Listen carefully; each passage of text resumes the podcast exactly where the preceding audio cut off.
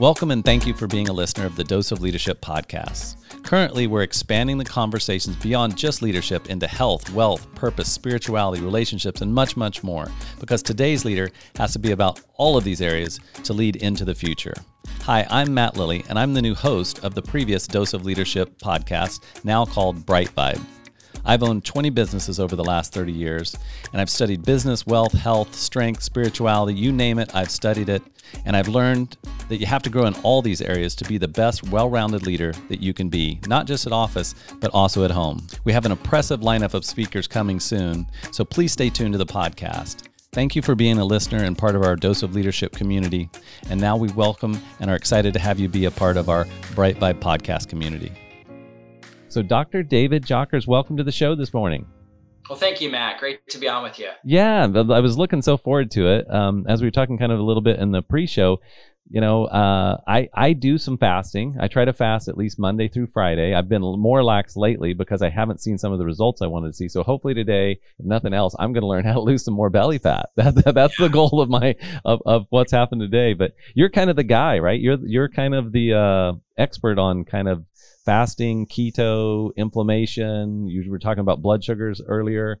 I mean, so really all things health and wellness is that is that kind of what's your what's your focus? What's your passion? Well, that's a great question. You know, as a doctor, I've taken care of you know thousands of people with all different types of chronic inflammatory conditions. But really, the way that I got into this was I, I myself had irritable bowel syndrome in my mm. early 20s, mm-hmm. and I was a personal trainer. I was starting graduate school. I grew up in a, a healthier home. My mom actually, while I was a while I was a teenager, she was studying to become a naturopath. Mm, so we always wow. had herbs and grew our own food, you know, a lot of our own food and wow. did different things nutritionally. And she tried to keep us off processed food. Of course, you know, as kids, we, we obviously rebelled against that. Right. Um, however, with that said, um, you know, I grew up in a healthier home than most and with more holistic knowledge than most, but I was struggling with irritable bowel. And back then, I was eating six meals a day. I had to eat before I went to bed and woke up in the morning because I was a personal trainer and I thought I had to do this in order to maintain my muscle mass. Right. And, uh, you know, I, I, finally hit a boiling point where I, I just had such intense abdominal cramping and I was losing weight, even though I was eating all this food and and lifting weights and things like that. And uh, I just, you know, I, I've got to figure something else out. And so I started making some diet changes, and that definitely helped a little bit. And then I just noticed that when I drank a lot of water in the morning mm-hmm. and I didn't eat, I actually felt a lot better. So I actually noticed that I felt better. I had less gut inflammation. And, um, you know, from there, I just started experimenting with this. And I had never heard the term intermittent fasting. Right. I just knew that if I drank a lot of water in the morning, I didn't, I wasn't hungry and I actually felt really good, really energized. Mm-hmm. And I could go till like two or three o'clock some days in the afternoon without eating. And right. then I would eat a whole bunch of food between like, let's say three o'clock and seven o'clock at night or something. Mm-hmm. And, um, you know, and then I wake up the next day and do the same thing. And I started gaining weight back. So I actually had lost uh, at, at, my lowest point 30 pounds. Wow. Right? So I was 130 pounds, dropped down to 140 pounds. I mean, I was like skin and bones. Wow. And I had very low blood pressure. I had orthostatic hypotension. I go from sitting to standing and I would feel dizzy. Right. Wow. this is kind of a sign that I was chronically inflamed, mm-hmm. that my brain wasn't communicating well with my adrenal glands and I was having uh, you know issues getting getting enough oxygen up into my brain. Wow. And so as I started to do this sort of intermittent fasting strategy, I felt better and better. I started gaining muscle weight. I was still lifting weights. I just felt super strong in the gym, had better endurance, mm-hmm. uh, better brain function. Uh, I went. I actually became. I was at the top of my class in graduate school as I started to apply this. And mm-hmm. again, I had never heard the term intermittent fasting. In fact, back then I used to tell people, "Well, I just drink a lot of water in the morning. It must be the water." I was right, actually right. I thought it was the super hydrating technique that I yeah. had, which definitely helps save off hunger. And that's one of the key tips with fasting is right. good hydration helps distend your stomach, which shuts down your hunger hormones. Right. Huh. And then, of course, good hydration is key for you know, pulling toxins out of your body and filtering things. And so I felt great doing this and I was practicing it. And I had never heard the term until really about 2009, 2010. Mm-hmm. And that's when I started seeing research coming out about this strategy of intermittent fasting. And I was like, oh my gosh, this is exactly what I did. This is what helped me heal irritable bowel wow. and uh, has gotten me this far. Wow. Thank you for listening to the Brite Vibe podcast today. We've got a special event coming up here shortly, July 12th through the 16th, called the Global Happiness Summit. And we're bringing resources from around the country together to talk about happiness and what that means and how to have more of that in our lives. Go to britevibe.com, B R I T E, vibe, V I B E.com, for more information about the Global Happiness Summit. And we look forward to seeing you July 12th through the 16th and so I'm, I always love when we have uh, guests come on the show, and you know their passion is because they've experienced the the the pain of the thing, or the you know they've experienced it, so they're talking from their truth, from their reality, because it's so much more impactful. Because then it's like, no, this guy's actually climbed the mountain, right? I want to go climb the mountain. This guy's climbed the mountain, right? So I think it's awesome that that's what was kind of the catalyst for you. I guess really starting to do the research and dive into this, because to your point, you didn't even know that there was a thing called inter- intermittent fasting, and now it's like every every say, oh yeah, yeah, I do this or I do that, right? Which I do want to get into what you actually do for you because obviously you're your own guinea pig. It sounds like. So yeah, absolutely. So what do I mean? Where do you want to start with that? What do you want to start with? Kind of what you actually do now, kind of what your eating windows or what the, what the thinking sure. is behind it, and maybe what you would recommend yeah. for people just starting, or maybe even people like myself. So I was doing intermittent fasting, and then since I wasn't getting all the results, I kind of started to like not be as re- you know religious about it, and I'm like, so yeah, what what what would you recommend for the novice, and then maybe people that have not had the success that that they would like? For sure. Well, I look at fasting kind of like exercise, right? So there is a novice step, just like exercise. Um, I ex- I've been exercising, you know, pretty much four or five days a week for uh, 30 years, right? Wow. Just about 30 years. And so, you know, if you were to go in and work out with me, I'm in a really great shape, right? But if right. you're a novice, you would be really sore after working out with me. And so I wouldn't want you to do that. I want you to start slowly. Well, it's kind of the same thing with fasting. Mm-hmm. Fasting is a muscle that we've got to build. And so for me, what I'm doing is is definitely more of an advanced step. Mm-hmm. But so if we can get somebody metabolically flexible where their body is good at burning fat for fuel as well as sugar, we can move them in this direction. Now, not everybody based on, you know, their stress level, their sleep quality, um, you know, their their uh, you know different their schedule for the day, things like that. We'll be able to follow exactly this. Mm-hmm. Okay. However, we can move them in this direction. So for me personally, I pretty much do an 18 hour fast on a daily basis. So I usually am finished with dinner at 7 p.m. I'm not dogmatic about it, just in case, like last night, um, I coach my boys, my son's soccer team, so we get home at six thirty. So I'm usually not done right. eating dinner until like seven thirty right. on Thursday nights. But it's usually we're usually done by seven p.m. on most nights, and then I don't start eating until roughly one o'clock, somewhere between one and two the next day. Okay. And usually it's after exercise. Now I have two rest days where I don't do intense exercise Wednesday and Saturday, mm-hmm. but other than that, I do some form of uh, strength training um, on all the other days, usually around noon, right, or twelve thirty, somewhere in that range. Mm-hmm. Um, and then when I finish, then I'll go ahead and I'll break my fast. So I, I work out in a fully fasted state, mm-hmm. and then I go ahead. I'm well hydrated, just fully fasted, and then I go ahead and break the fast. And then on Wednesday, I told you that's that's a rest day. I don't exercise that day. I mm-hmm. only eat one meal that day. So I eat a big lunch, uh, again, usually between 1 and 2 p.m. Mm-hmm. And then I will fast through dinner mm-hmm. and I will work out, you know, again around 12:30 usually on Thursday mm-hmm. and then break my fast roughly around 1:30 or so, 1:30 2 o'clock on Thursday. So it's, it's basically about a 24 hour fast. So most days I'm doing an 18 hour fast, mm-hmm. and then one day a week I'm doing right about a 24 hour fast. Interesting. Okay, and I feel amazing doing this. Mm-hmm. And when I eat, I'm eating very high protein, um, I uh, my body type in general, I can I can take in a lot of calories. I mean, I can eat fifteen hundred. Yep. You know, maybe even yes. two thousand calories in one sitting, right? And still yeah. feel okay. I take digestive enzymes, you know, and stuff, but right. I still I feel good. Not everybody's able to do that. Some people, it's like eight hundred calories. They're like, oh my gosh, I feel so full. Especially if you don't have a gallbladder or if you've had, right. you know, sluggish uh, liver bile duct flow, right? So bile flow from your liver and your gallbladder, low, low stomach acid production. You may not be able to handle a whole lot of food right. in a meal. So, you know, some people could do three meals in a six to eight hour eating window. For me, I usually do two meals, mm-hmm. um, you know, that lunch, and then I'll have a really good dinner. Right. Okay. And I consume a lot of protein. I consume probably about 150 grams or so, okay. uh, maybe more, maybe up to 200 grams of protein in a, in a day mm-hmm. um, in those two meals. Mm-hmm. Um, and uh, that's really great for, again, rebuilding muscle tissue, for satiation, blood sugar balance. Um, I want to be super fit, right? I want to mm-hmm. recover from my exercise really, really well.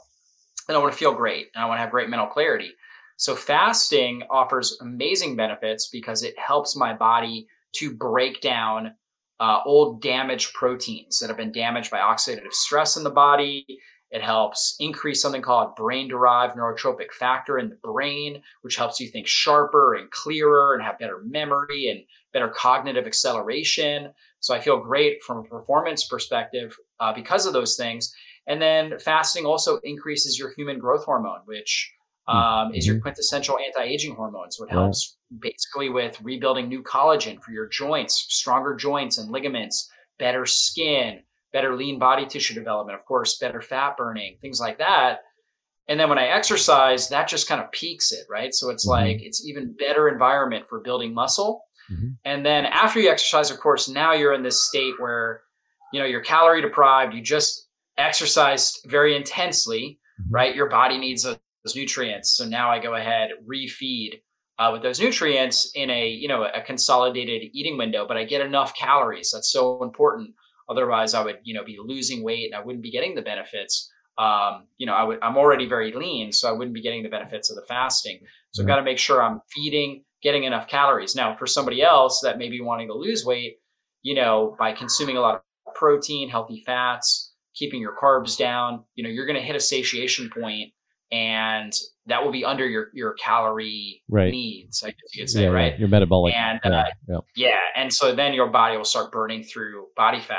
Mm-hmm. So, I mean, that's pretty much what I do. Mm-hmm. Okay, now for a beginner, right, right, I will start with some. I will tell somebody, you know, just fast for 12 hours overnight, and that's actually really easy. So if you right. finish dinner at 7 p.m you just don't need anything with calories till 7 a.m. the next morning. You can drink herbal tea. You can drink water. You mm-hmm. can even drink black coffee. We just don't want to consume anything with calories mm-hmm. um, in that 12 hour window. And it's really more of a mindfulness practice. Most right. people find it actually very easy, but they just don't think about it, right? And they're eating calories late at night, or they feel like, oh, I've got to eat something first thing in the morning. Maybe they heard somebody say, you got to eat right upon, you know, right first thing in the morning to rev up your metabolism or something like that.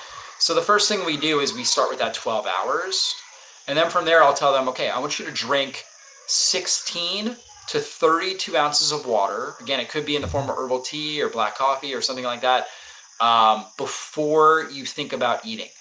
Right. And just drinking that water, again, will distend your stomach. Mm-hmm. It will mm-hmm. suppress your hunger hormone ghrelin, and you you'll notice that you're not as hungry. So if you're used to eating a big breakfast, your your body is used to getting that stomach distension in the morning.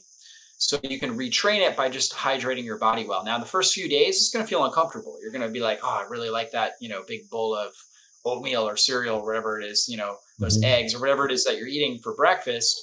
However, your body will readapt and it will readjust. Hmm. And you'll notice, okay, you know, I'm actually not hungry in the morning and I actually just really want some water, want some hydration. Right.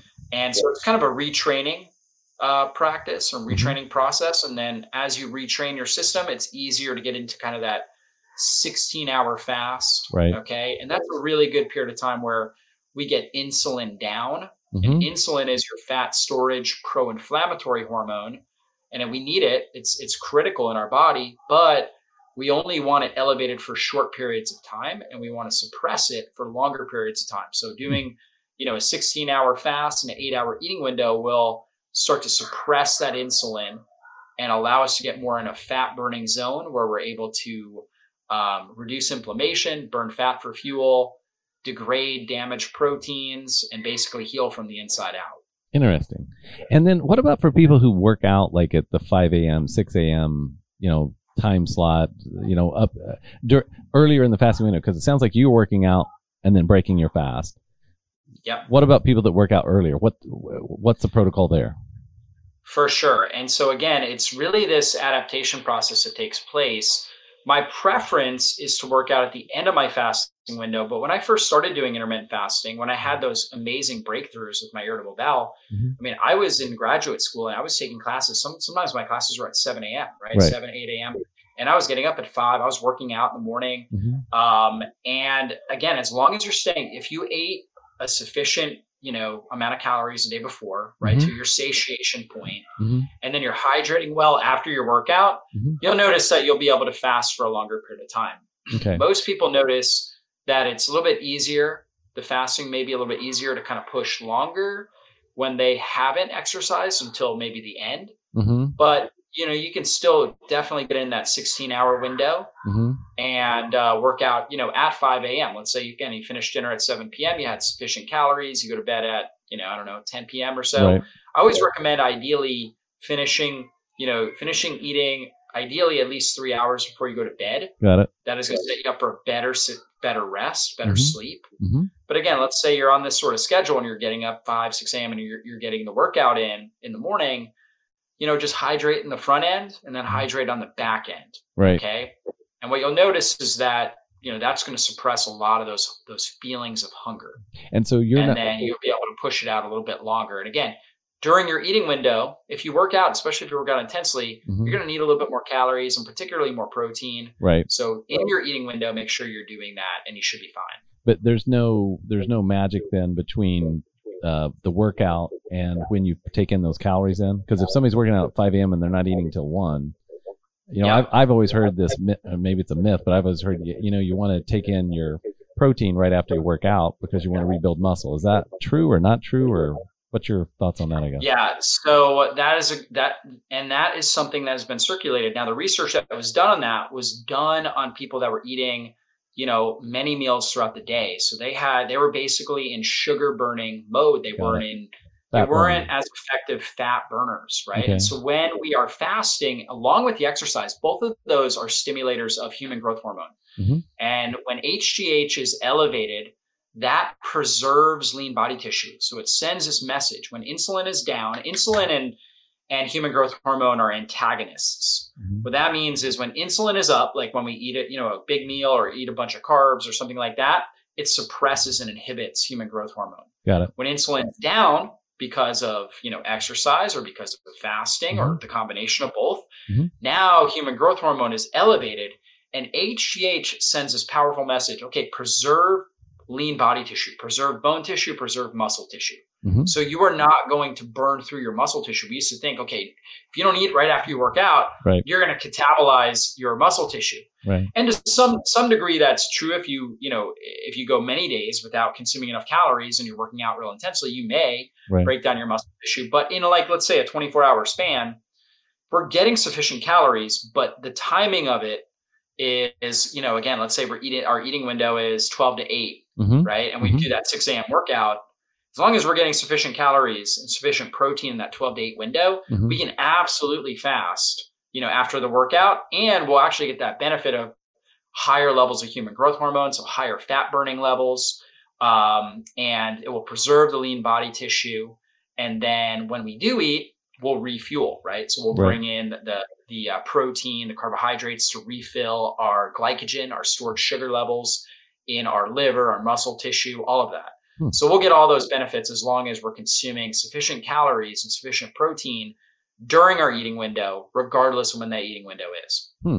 And so, and so that's going to lead me, I guess, to my uh, next um, area of, of just kind of curiosity here, which is, so we've, I've also heard that fasting helps with uh, inflammation right? And I think, yeah. and and I, and it's also kind of my understanding that inflammation leads can lead to lots of different problems in the body that that are, you know, can be called disease, but you know, arthritis, joint pain, aches, body aches, but then much much deeper stuff, right? So, is that part of why you do the fasting, or is that part of what kind of led you to the fasting, or not led you to it, but yeah. the benefits of it? For sure. So fasting is, you know, I always tell people it's the most ancient, inexpensive, and powerful healing strategy known to mankind. You know, all of our ancestors fasted, not be not necessarily because they wanted to, right? because food wasn't as prevalent, right? right? Although in many cultures they practice fasting for spiritual purposes, mm-hmm. for health purposes. You know, Hippocrates used to, uh, ha- you know, he's the father of modern medicine. Mm-hmm. He used to use fasting protocols to help a lot of his clients. You know, mm-hmm. this is back, you know, over 2000 years ago. And mm-hmm. so, um, you know, of course it's, it's, it's in every, you know, major religion they mm-hmm. practice fasting. And so, um, you know, fasting has been done for forever. And it's so powerful because when we fast, we elevate ketones in our bloodstream. And ketones are these water soluble compounds that are produced from fat. See, most of our cells in our body can use fat for energy, mm-hmm. But our brain, we have this blood brain barrier and fat, fat, fat itself or triglycerides or fatty acid, uh, fatty acids, they're too big to cross the blood brain barrier effectively to get enough energy uh, in for the brain cells. Mm-hmm. And so what happens is the body creates these ketones, which are water soluble, smaller molecules that can cross the blood brain barrier and are, you know, this amazing fuel source for the brain. And when ketones are elevated, it turns off inflammation in the brain, right? So mm. it's actually an epigenetic modulator, meaning that it's kind of an environmentally uh, created because of the environment because we didn't have enough food so we created this these ketones inside of our body and it influences our genetic expression mm-hmm. and so now we shut down um, these powerful pathways called the inflammasome which is like an amplifier of inflammation in our body right mm-hmm. so we hear about like free radicals yep. we think about like one unpaired electron attacking you know, a tissue with a, you know, to get another electron to create more stability. And this is happening all over the body. But then there's kind of like an, it's, you know, I think of the inflammasome almost like an alarm for a whole city, right? Let's say, you know, this alarm went off in the entire, in, you know, in New York City and all the cops came out and they were all blindfolded, right? And they were just going around shooting everything that, that was moving, right? Or everything they heard. Okay. It would be massive chaos, right? You know? And so what we're doing here is we're kind of shutting down the alarm, mm. right? Mm-hmm. And so that's what's happening when we're fasting, producing these ketones. And that's one of the reasons why you feel so mentally clear in your brain um, when you're doing this. And this is why, you know, people do extended fasts, you know, they're, they're thought to have better, you know, intuition and mental clarity and right. spiritual breakthroughs yep. and things right, like right. that. Mm-hmm. You know, one of the reasons for that is, this um, ketone effect, right? Because they get mm-hmm. higher and higher levels of ketones as they're fasting longer. But even in intermittent fasting, when you're intermittent fasting, you're getting some of this rise of ketones, which is shutting down uh, inflammation throughout the body. So mm-hmm. absolutely, and then there's a whole number of effects that it has on the gut, right? It actually mm-hmm. helps with uh, strengthening the resiliency of your your your gut junk, you know, basically your uh, intestinal cells. And you mm-hmm. only have one cell wall, right in your intestines, right? It's a big mm-hmm. tube, but it's only one cell uh, in thickness, as opposed to like your skin, which is like 20 different cells all the way down to your blood, right? It's a lot of protection, right? Because you know it's it's there to protect us from the environment. Whereas our gut, really the way our gut was designed was for better nutrient absorption, right? right. Because our ancestors right. didn't have as easy access to food whatever food we did get, we needed to get the nutrients across into the bloodstream, across the gut mm-hmm. junction, into the bloodstream as quickly as possible. So it's only one cell. And so that's beneficial for nutrient absorption, but it's it's at we're at a disadvantage when it comes to um, pathogens, right? Pathogens potentially getting into the bloodstream and also inflammation damaging that intestinal lining. And so because of that, we really need to have a strong intestinal lining. And those cells turn over like every three to five days. Hmm. And fasting has been shown to actually create shifts in the microbiome to where we preferentially feed uh, certain strains of bacteria like Akkermansia muciniphila. Muciniphila means mucus loving, right? Hmm. And so mm-hmm. it sits in the intestinal mucus. And the intestinal mucus is actually this thick lining that kind of protects that one cell, right? That one cell mm-hmm. wall. Mm-hmm. And that's where the immune component of the gut is. And the stronger and hardier that mucous membrane is, the more resilient we are, right? Mm-hmm. To stress from our environment, to pathogens coming in from our food. And so, um, so it creates this shift where we get higher amounts of this mucus loving bacteria, higher amounts of mucus formation, um, healthy mucus formation in the gut and this this Akkermansia muciniphila, they call it the keystone of the microbiome. It's one of the keystone bacteria that is associated with reducing inflammation across the board and lowered rates of inflammatory bowel disease and inflammatory conditions all all all aboard. So all different inflammatory conditions. Um, it breaks down mucus and it can also eat polyphenols that we're getting from our diet. Like for example, green tea has EGCG, which is a polyphenol. Turmeric has, you know, curcumin, you know, mm-hmm. onions have quercetin, right? These are all polyphenol compounds. So it breaks those down, but it also can eat mucus. So if we don't have enough food coming in, it will eat the mucus, produce these things called urolithins that get into the intestinal cells and stimulate the mitochondria mm-hmm. in the intestinal cells to it stimulates uh, increased amount of mitochondria and something called mitophagy, where the body itself will break down these older damaged mitochondria that have become damaged by oxidative stress mm-hmm. and take the raw materials and form newer, healthier mitochondria. Mitochondria produce all the energy. You know, the healthier the mitochondria in the cells of your body, the more stress resilient your body becomes. And that's a huge, that's an important term because we're all under stress. We're not going to avoid it. However, the more resilient we become to stress, the more adaptable we are, the more we're able to handle, the more the higher our tolerance point becomes. And that's really what we want with our intestinal cells.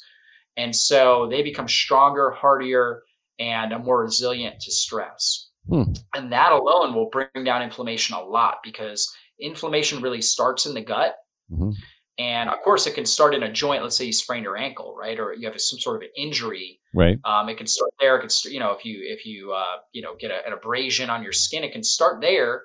But for most people, when we're talking about like chronic disease, mm-hmm. the inflammation started in the gut, right? There right. was damage, tearing of that intestinal lining, mm-hmm. and that was the injury, the the the initial insult that created an inflammatory spiral that ended up leading to psoriasis that ended up leading to eczema, um, rheumatoid arthritis, um, Hashimoto's thyroiditis, Alzheimer's disease, right? It mm-hmm. seems, you know, you know, most people think of it as okay, if your problem is in your brain, it was only in your brain. But right. really there's this gut brain connection, there's a gut thyroid or gut endocrine connection, there's a gut skin connection, right? So damage in the gut is going to lead to inflammation in other areas of the body which is crazy. I mean, again, to your point, it's it seems like you know I've the way I grew up, and I think the way most people grew up was like again to your point, if if if it hurts somewhere, that's where the problem is, and we don't really relate it, and and never, and I think for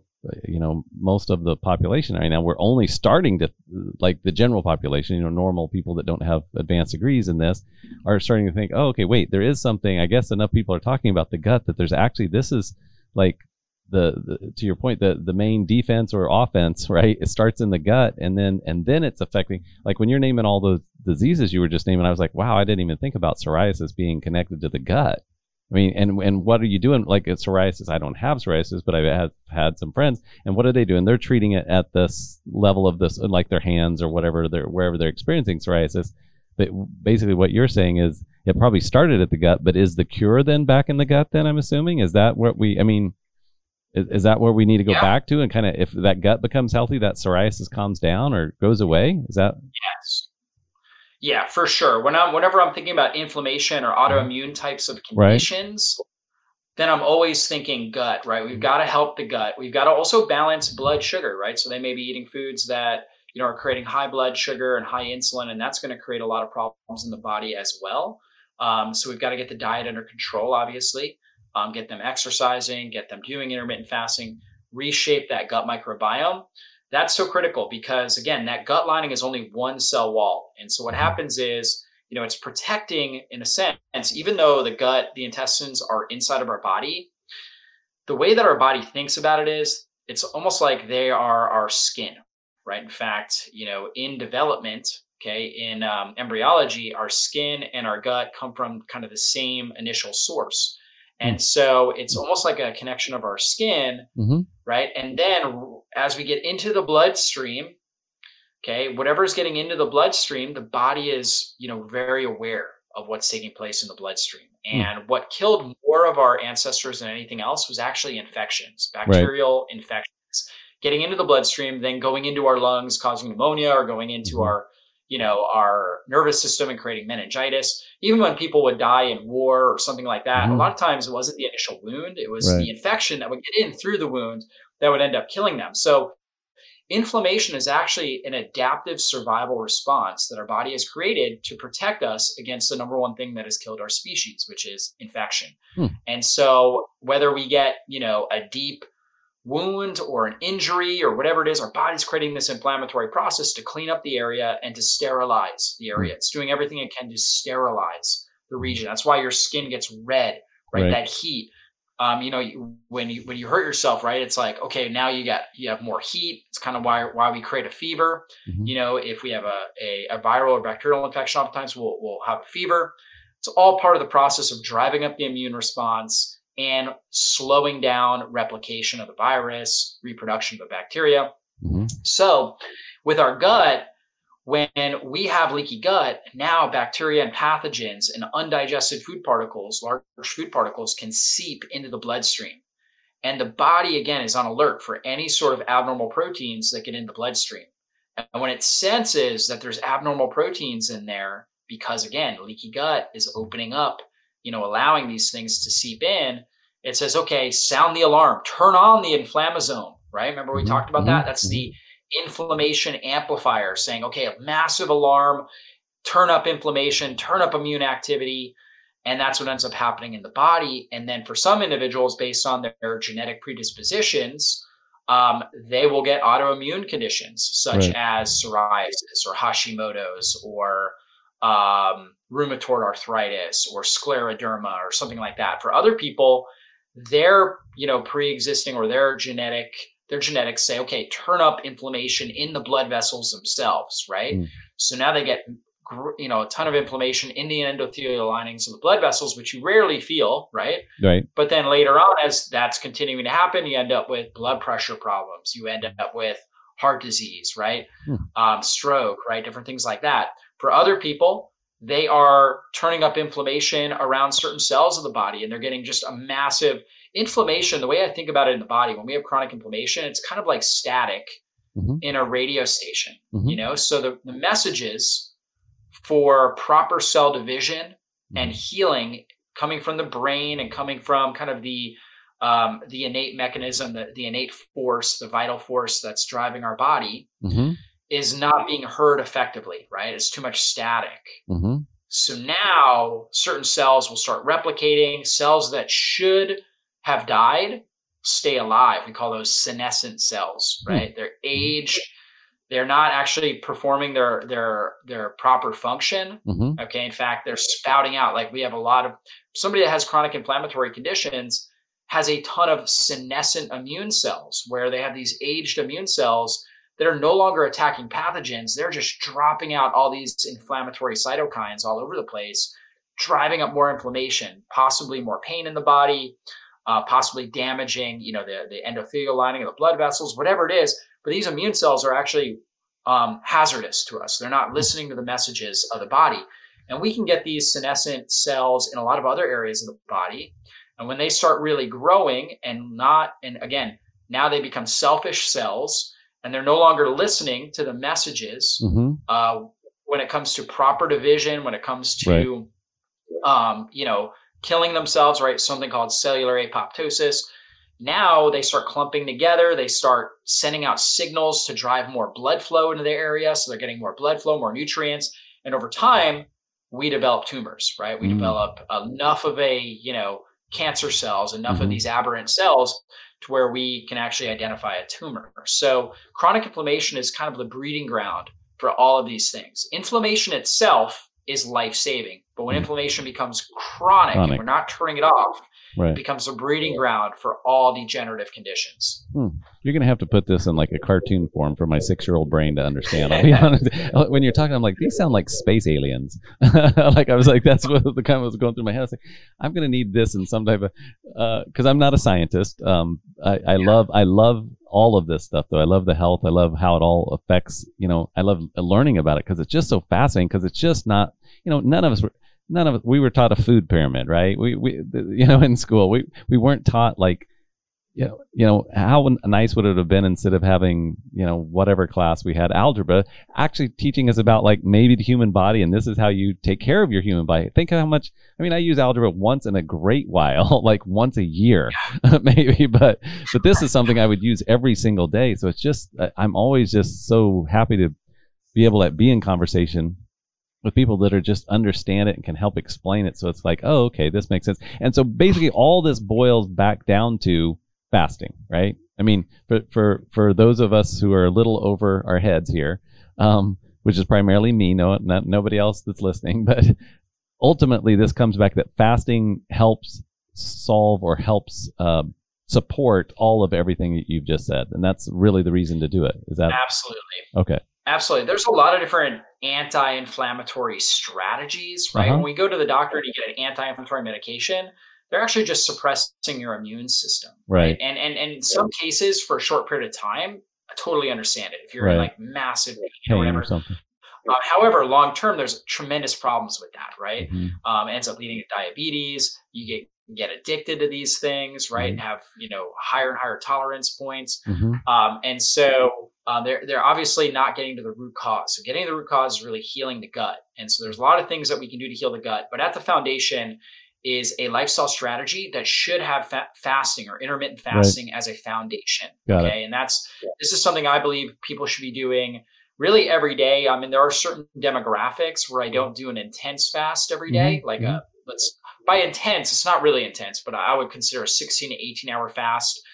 You know, really, uh, you know, by the time you're doing that on a regular basis, that's more of an advanced fasting strategy. All right. right? So like for example, young, lean women mm-hmm. that are menstruating, they're in their menstrual cycle, and at the same time they're stressed, right? They've mm-hmm. got kids or they've got a career, um, and they're already lean, right? Mm-hmm. Their body, if they're doing too much fasting, their body may signal that the body fat is getting too low, and they'll stop producing fertility hormones, right? Oh. And then their hair could fall out or something wow. like that. So, one thing we'll do is for women that are in that category, we might do something called crescendo fasting, where they're doing like a 12 to 14 hour daily fast, which mm-hmm. is what I recommend as kind of baseline for everybody. Mm-hmm. But then maybe two days a week, they'll push it up to 16 hours, oh, okay. just two days a week, non consecutive days. So they hmm. have time to recover in between, kind of like exercise. Right. Some people, some people have this, you know, amazing genetic type to where they exercise intensely.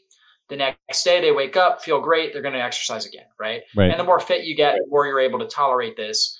Um, however, other people are very sore, right? They need, you know, they need at least one or two good rest days, you know, mm-hmm. before exercising again, especially people that are dealing with chronic disease or, mm-hmm. or under a lot of stress or something like that.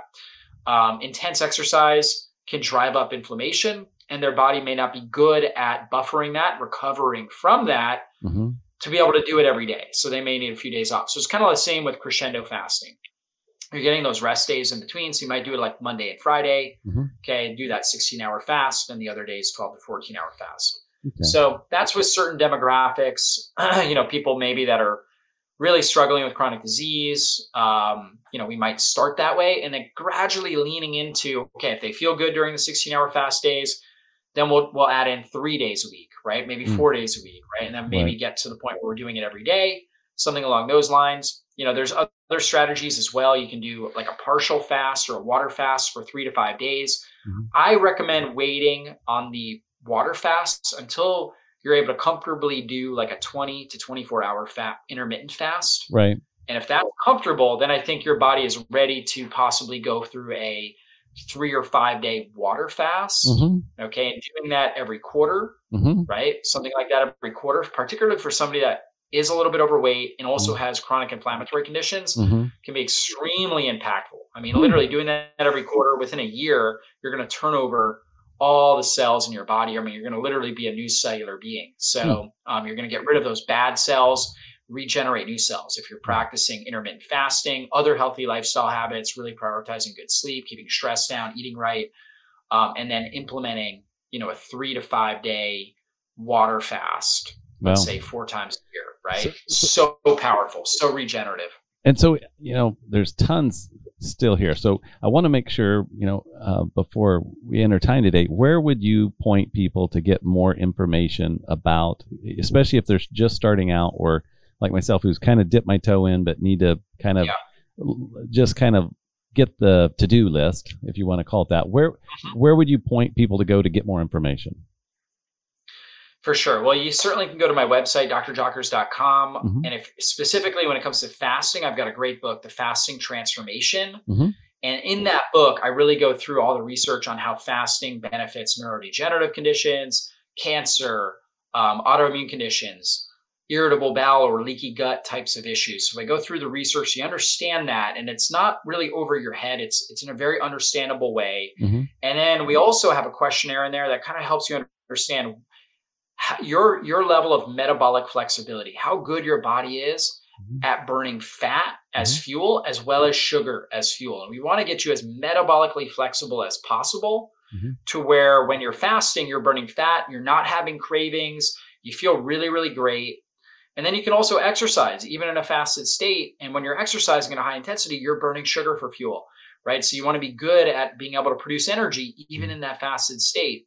And so the metabolic flexibility questionnaire really helps guide you on how you should progress with Mhm. your fasting, like when you should bump it up to 16 hours or when Right. you might be able to bump it up to 18 hours or do a 24 hour fast. So that's in there. We also go through in, in that book, um, you know, the foundation of fasting, go through different strategies. We talk about partial fasting, we talk about extended fasting, intermittent fasting, and really give you a template for how to get started with this and put it together to get the best benefits. Very cool. Very cool. And you can find that at amazon.com, the fasting transformation. The tr- fasting transformation, and I know uh, you also have a kind of uh, a summit coming up, right? A chronic inflammation summit. Is that is that accurate? And that's and that's Yeah, that's right.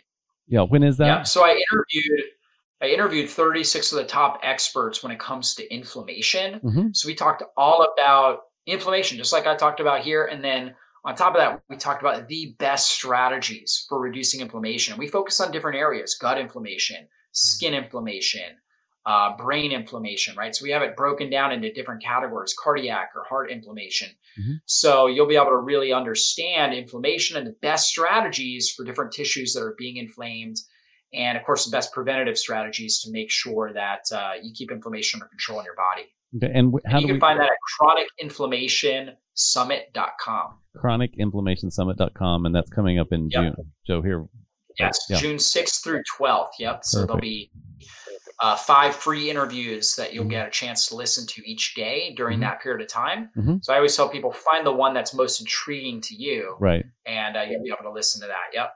Perfect. Well, thank you so much for coming on the show today. It's been certainly enlightening. I think it's helped me kind of reboot and reset, and hopefully for our listeners, it's kind of given them some thoughts and ideas on what they can do to improve their health as well. And certainly reach out uh, for those uh, resources, the fasting transformation and chronic inflammation summit.com coming up uh, in June. So, Dr. David Jockers, thank you for coming on the show. Thank you again, Matt. Appreciate it. All right. Thank you for being a part of the Brite Vibe podcast. For more information, go to britevibe.com. That's B R I T E vibe, V I B E.com. Thank you for listening.